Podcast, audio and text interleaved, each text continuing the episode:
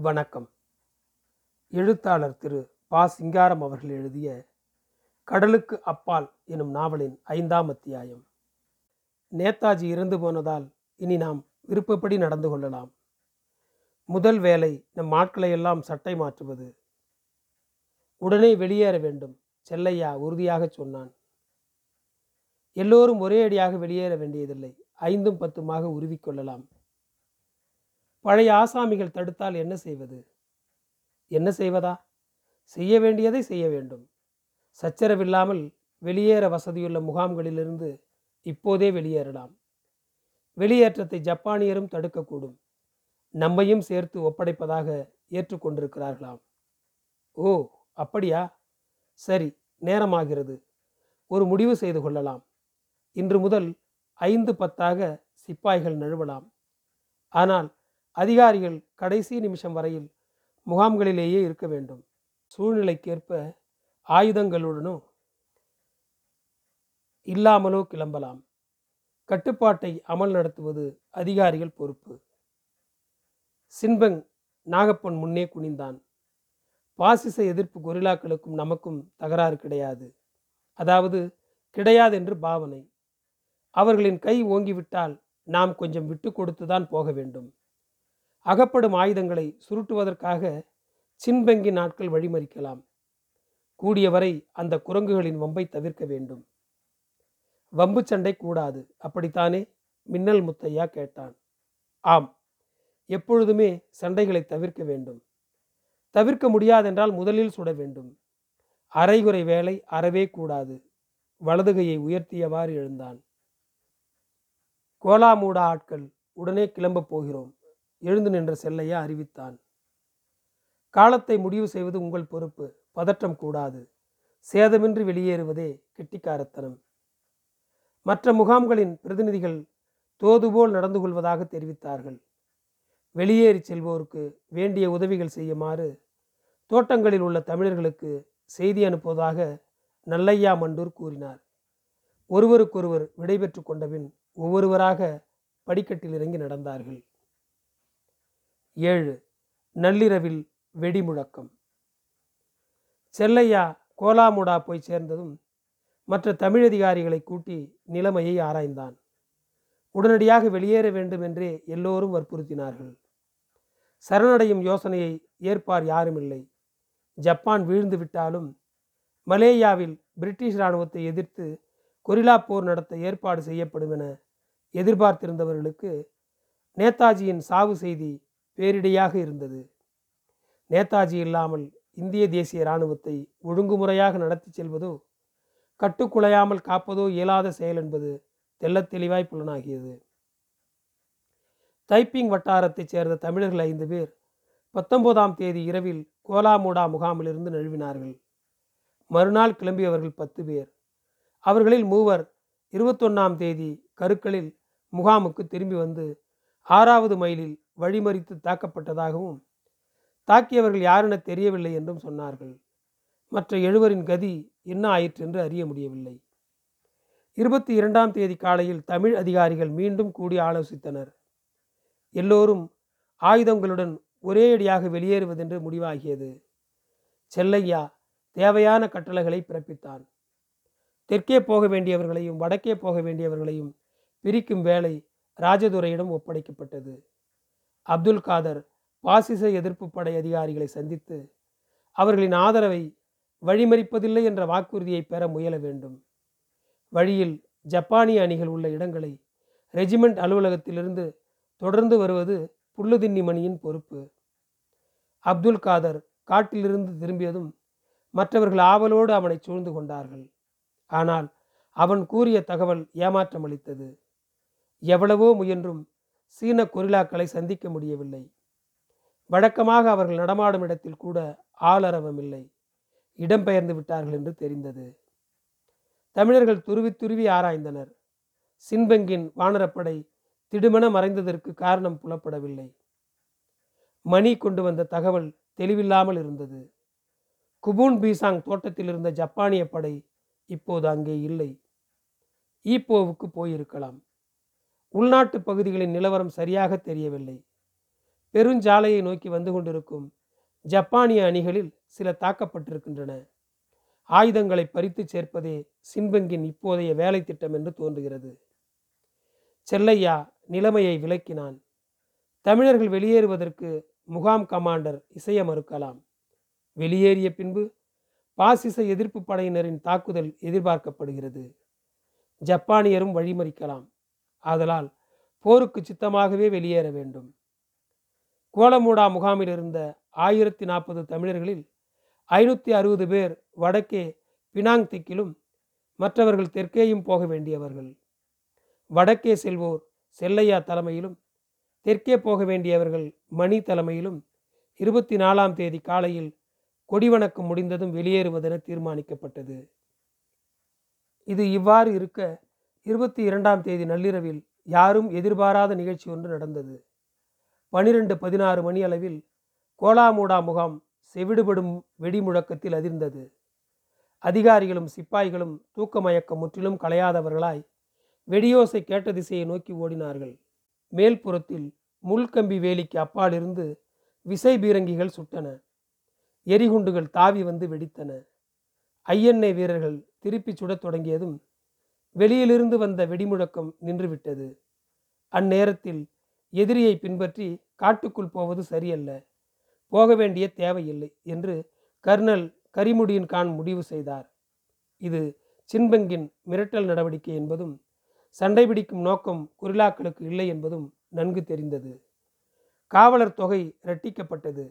மற்றவர்கள் ஆயுதபாணிகளாய் படுத்துக்கொள்ளச் சென்றனர். மறுநாள் காலையில் ஹவில்தார் ஆண்டிச்சாமியை அழைத்து காட்டுக்குள் சென்று சீன கொரில்லாக்களை சந்தித்து வரும்படி சொல்லி அனுப்பினான் செல்லையா. இரண்டு மணி நேரம் கழித்து காட்டிலிருந்து திரும்பிய ஆண்டிச்சாமி யாரும் தென்படவில்லை என்று தெரிவித்தான். செல்லையாவுக்கு அன்று முழுவதும் ஒன்றுமே ஓடவில்லை. வெளியேறும் திட்டத்தை கைவிடலாமா என்று பலமுறை எண்ணினான். அதற்கு மனம் இடம் கொடுக்கவில்லை. முடிவு என்னவென்று தெரியாத நடவடிக்கையில் இறங்குவது சரியா? கமாண்டர் தடுத்தால் என்ன செய்வது? சண்டை போட்டு வெளியேறலாமா? வழியில் ஜப்பானியரின் எதிர்ப்பையும் சீனரின் தாக்குதல்களையும் சமாளிக்க முடியுமா? ஆள் சேதம் அதிகம் ஏற்படுமே. அந்த தடிப்பயல் மாணிக்கம் இருந்தால் வெட்டு ஒன்று துண்டு இரண்டாய் எதையாவது சொல்லித் தொலைப்பான். பிரிட்டிஷ் படை வருவது வரை காத்திருந்து சிறைப்பட்டால் உயிர் சேதத்தை தடுக்கலாம். சிறைப்பட்டால் எப்போது மீள்வது? பினாங்குக்கு போய் மரகதத்தை என்று பார்ப்பது. இப்போது மரகதத்தை நினைப்பது முறையல்ல. இது யுத்த விவகாரம். இரவில் மணியும் அப்துல் காதரும் வந்தார்கள். செல்லையா தன் ஐயங்களை வெளியிட்டான். இனிமேல் யோசிப்பதற்கு ஒன்றுமில்லை. திட்டப்படி காலையில் வெளியேற வேண்டும். இருவரும் உறுதியாகச் சொன்னார்கள். அத்துடன் செல்லையாவின் மனம் திடம் பெற்றது செல்லையாவின் தூக்கம் ஒரே கனவுமயமாக இருந்தது. வழியில் சீனர் ஜப்பானியர் பிரிட்டிஷார் எல்லோரும் சேர்ந்து தமிழ் படையை எதிர்த்தார்கள். எதிர்ப்பை முறியடித்து கொண்டு படை முன்னேறியது. டில்லியில் லட்சக்கணக்கான மக்கள் கூடி நின்று தமிழ் படையை வரவேற்றனர். செவல்பட்டியில் முத்துச்சரங்கள் தொங்கிய மணப்பந்தலில் மரகதத்தின் கழுத்தில் மாலையிடப் போனான் செல்லையா. நேதாஜி வந்து தடுத்தார். செல்லையா திடுக்கிட்டு எழுந்தான். என்ன இது? கண்ணை கசக்கியவாறு சுற்றும் முற்றும் பார்த்தான். பொழுது புலர்ந்து கொண்டிருந்தது. எட்டு. வெளியேற்றம். கோலாமுடா முகாம். கமாண்டர் கரிமுடியின் கான் படையலுவலகத்தில் உட்கார்ந்து சிகரெட் புகைத்து கொண்டிருந்தார். வாயிலிருந்து கிளம்பின புகை வளையங்கள் தலையை சுற்றி படர்ந்தன. அப்பொழுதுதான் காலை கொடி வணக்கம் முடிந்திருந்தது. காட்டு யுத்த பயிற்சிக்காக கிளம்பி சென்ற அணிகளின் நடமாட்ட ஒளி மூடியிருந்த கதவை தாண்டி வந்தது. பின்புற ஜன்னலை ஒட்டி நின்ற ஜாத்தி மரத்தில் பறவைகள் சிலம்பின. கரிமுடின் கான் கல்கத்தாவில் கப்பலேறி ஏறக்குறைய ஆறாண்டு காலம் ஆகிவிட்டது ஜப்பானிய படைகள் வடக்கிலிருந்து பாய்ந்த ஏழாவது நாளில் ஆயுதங்களை வீசி எறிந்துவிட்டு கைதூக்கியவர்களில் அவரும் ஒருவர். அவர் சிறைப்பட்டிருந்த காலமும் கொஞ்சமே. ராஷ் பிகாரி கோஷ் தலைமையில் இந்திய சுதந்திர சங்கம் அமைக்கப்பட்டதை தொடர்ந்து விடுதலையான இந்திய இராணுவ அதிகாரிகளின் முதற் கூட்டத்தில் கரிமுடியின் கானும் இருந்தார். நேதாஜியின் இந்திய தேசிய இராணுவத்தில் சேர்ந்த கரிமுடின் மேஜர் பதவிக்கு உயர்த்தப்பட்டார். பிறகு கர்னல் கோலாமுடா முகாமில் இருந்த ஏழாவது கொரில்லா ரெஜிமெண்ட்டின் கமாண்டர். முகாமில் அவருக்கு எவ்வித குறைவும் இல்லை. தனி வீடு கார் செலவுக்கு பணம் முதலிய எல்லா வசதிகளும் உண்டு. இருந்தாலும் பர்மாவில் பிரிட்டிஷ் பதினாலாவது சேனையின் கை ஓங்கியதிலிருந்து மன அமைதி இல்லாதிருந்தது. ஜப்பான் அடிபணிந்ததும் அது ஒரே கவலையாக மாறிற்று. பிறகு நேதாஜியின் சாவு தாங்க முடியாத அச்சத்தை தோற்றுவித்தது. கண்ணை மூடிக்கொண்டு புகையை இழுத்தார். பிரிட்டிஷ் படைகள் வந்தபின் நம் கதி என்ன? மீண்டும் பதவி கிடைக்குமா? கிடைக்காது. அப்புறம் சிகரெட்டை கையில் எடுத்துக்கொண்டு கண்ணை திறந்தார். கதவை தட்டும் ஓசை கேட்டது. வரலாம். லெப்டினன்ட் செல்லையா கதவை தள்ளி கொண்டு உள்ளே நுழைந்தான். நிமிர்ந்து உட்கார்ந்தார் கமாண்டர். ஜெய்ஹிந்த் வந்தனை செய்தான். ஜெய்ஹிந்த்! தங்களின் அனுமதியுடன் சொல்லலாம். தொந்தரவுக்கு மன்னிக்க வேண்டும். முகாமில் உள்ள தமிழர்கள் அனைவரும் இப்பொழுது வெளியேறப் போகிறோம். என்ன? தீர்மானமாக முடிவு செய்து விட்டோம் படைத்தலைவர் ஒரு நிமிஷ நேரம் வாயை திறக்கவில்லை. கோபத்தால் உடல் துடித்தது. சிலை போல் அசையாமல் என்ற லெப்டினன்ட் கூர்ந்து கவனித்தார். கதவுக்கு வெளியே எதற்கும் துணிந்த தமிழ் அணியொன்று நின்று கொண்டிருப்பது அவர் அகக்கண்ணில் தெரிந்தது. கரிமுடியின் கான் கோழை அல்ல. ஆயினும் ஏழாவது கொரில்லா ரெஜிமெண்டின் நற்பெயர் கடைசி காலத்தில் சகோதர சண்டையினால் கலங்கமுறுவதை அவர் விரும்பவில்லை. நேதாஜியின் பெயரால் எடுத்துக்கொண்ட விசுவாச பிரமாணத்தை மீறப்போகிறீர்களா நேதாஜி எங்கே? ஓஹோ! கீர்த்திமிக்க நம் படையின் கட்டுப்பாட்டுக்கு உலை வைக்க பார்க்கிறீர்கள். இது கொடிய குற்றம். பிரிட்டனை எதிர்த்து தொடர்ந்து சண்டை நடத்துவதென்றால் நாங்கள் தயார்.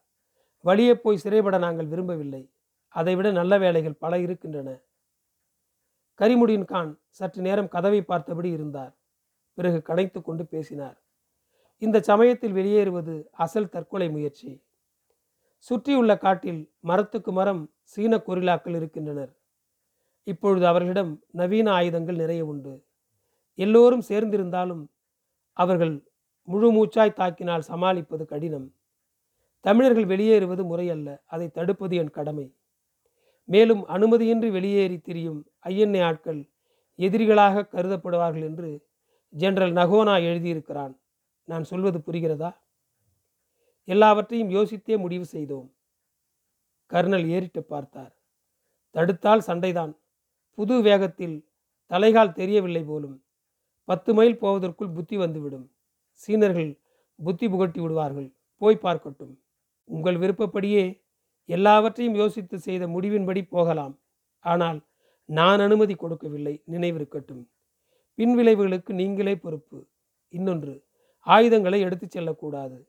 பதினைந்து நாட்களுக்கான ரேஷன் கொண்டு போகலாம். கூடுதலாக கொஞ்சம் எரிகுண்டுகளும் விசை துப்பாக்கிகளும் தேவை. தளவாட சாமான்களும் வேண்டும். என்ன படைத்தலைவர் உரிமிக்கொண்டு எழுந்தார். செல்லையா அசையாமல் நின்றான். ஒருவரை ஒருவர் நோட்டமிட்டவாறு நின்றார்கள். லெப்டினன்ட் முகத்தை பார்த்தபடியே கரிமுடியின் கான் உட்கார்ந்தார். கையில் இருந்த சிகரெட் வாயில் ஏறியது. செல்லையாவின் நடத்தை ஆத்திரமூட்டினாலும் அவனுடைய நெஞ்செழுத்தம் அவருக்கு வியப்பளித்தது. ஆல்ரைட் கிளியர் அவுட் செல்லையா வந்தனை செய்துவிட்டு திரும்பி வெளியேறினான். ஆயிரத்தி தொள்ளாயிரத்தி நாற்பத்தி ஐந்தாம் ஆண்டு ஆகஸ்ட் மாதம் இருபத்தி நான்காம் தேதி காலை எட்டு முப்பத்தைந்து மணி. ஏழாவது கொரில்லா ரெஜிமெண்ட்டைச் சேர்ந்த தமிழர்கள் கோலாமுடா முகாமிலிருந்து வெளியேறி வருங்காலத்தையும் தொழில்துறைகளையும் நோக்கி புறப்பட்டார்கள். ஆயுதங்களுடன் பதினைந்து நாள் உணவு ரேஷனும் கோடரி மண்வெட்டி சமையல் பாத்திரங்கள் முதலிய தளவாட சாமான்களும் அவர்களிடம் இருந்தன. செகண்ட் லெப்டினன்ட் சுப்பையாவுக்கு நான்கு நாட்களாக கடுமையான காய்ச்சல் ஹவில்தார் பொன்னம்பலம் முதலிய பதினோரு பேருக்கு வயிற்று வலி. காயம் முதலான சில்லறை தொந்தரவுகள் நெடுந்தொலைவு நடக்க இயலாத இந்த பன்னிரண்டு பேரும் முகாமிலேயே இருக்கலாம் என்று செல்லையாவும் மணியும் சொல்லி பார்த்தார்கள். நோயாளிகள் உடன்படவில்லை. தமிழர்கள் சிங்கப்பூர் அலோஸ்டார் பெருஞ்சாலை போய் சேர்ந்தபோது மணி பதினொன்று பத்து. அதுவரையும் வழியில் யாரும் தென்படவில்லை. சாலையில் ஏறிய போது வடக்கே இருந்து தெற்கே போன ஜப்பானிய லாரி கூட்டத்தின் பின் வண்டிகள் தெரிந்து மறைந்தன. வடக்கேயும் தெற்கேயும் போக வேண்டியவர்கள் தனித்தனியே இரு அணிகளாக பிரிந்தனர். தென்புற அணியின் தலைவன் மணியும் வடபுற அணியின் தலைவன் செல்லையாவும் தற்காலிக கேப்டன்களாக பதவியேற்றுக் கொண்டார்கள். பிரியா விடைபெற்ற பின் இரண்டு அணிகளும் நேரெதிரான திக்குகளில் தத்தம் யாத்திரையை தொடங்கின. நன்றி தொடரும்.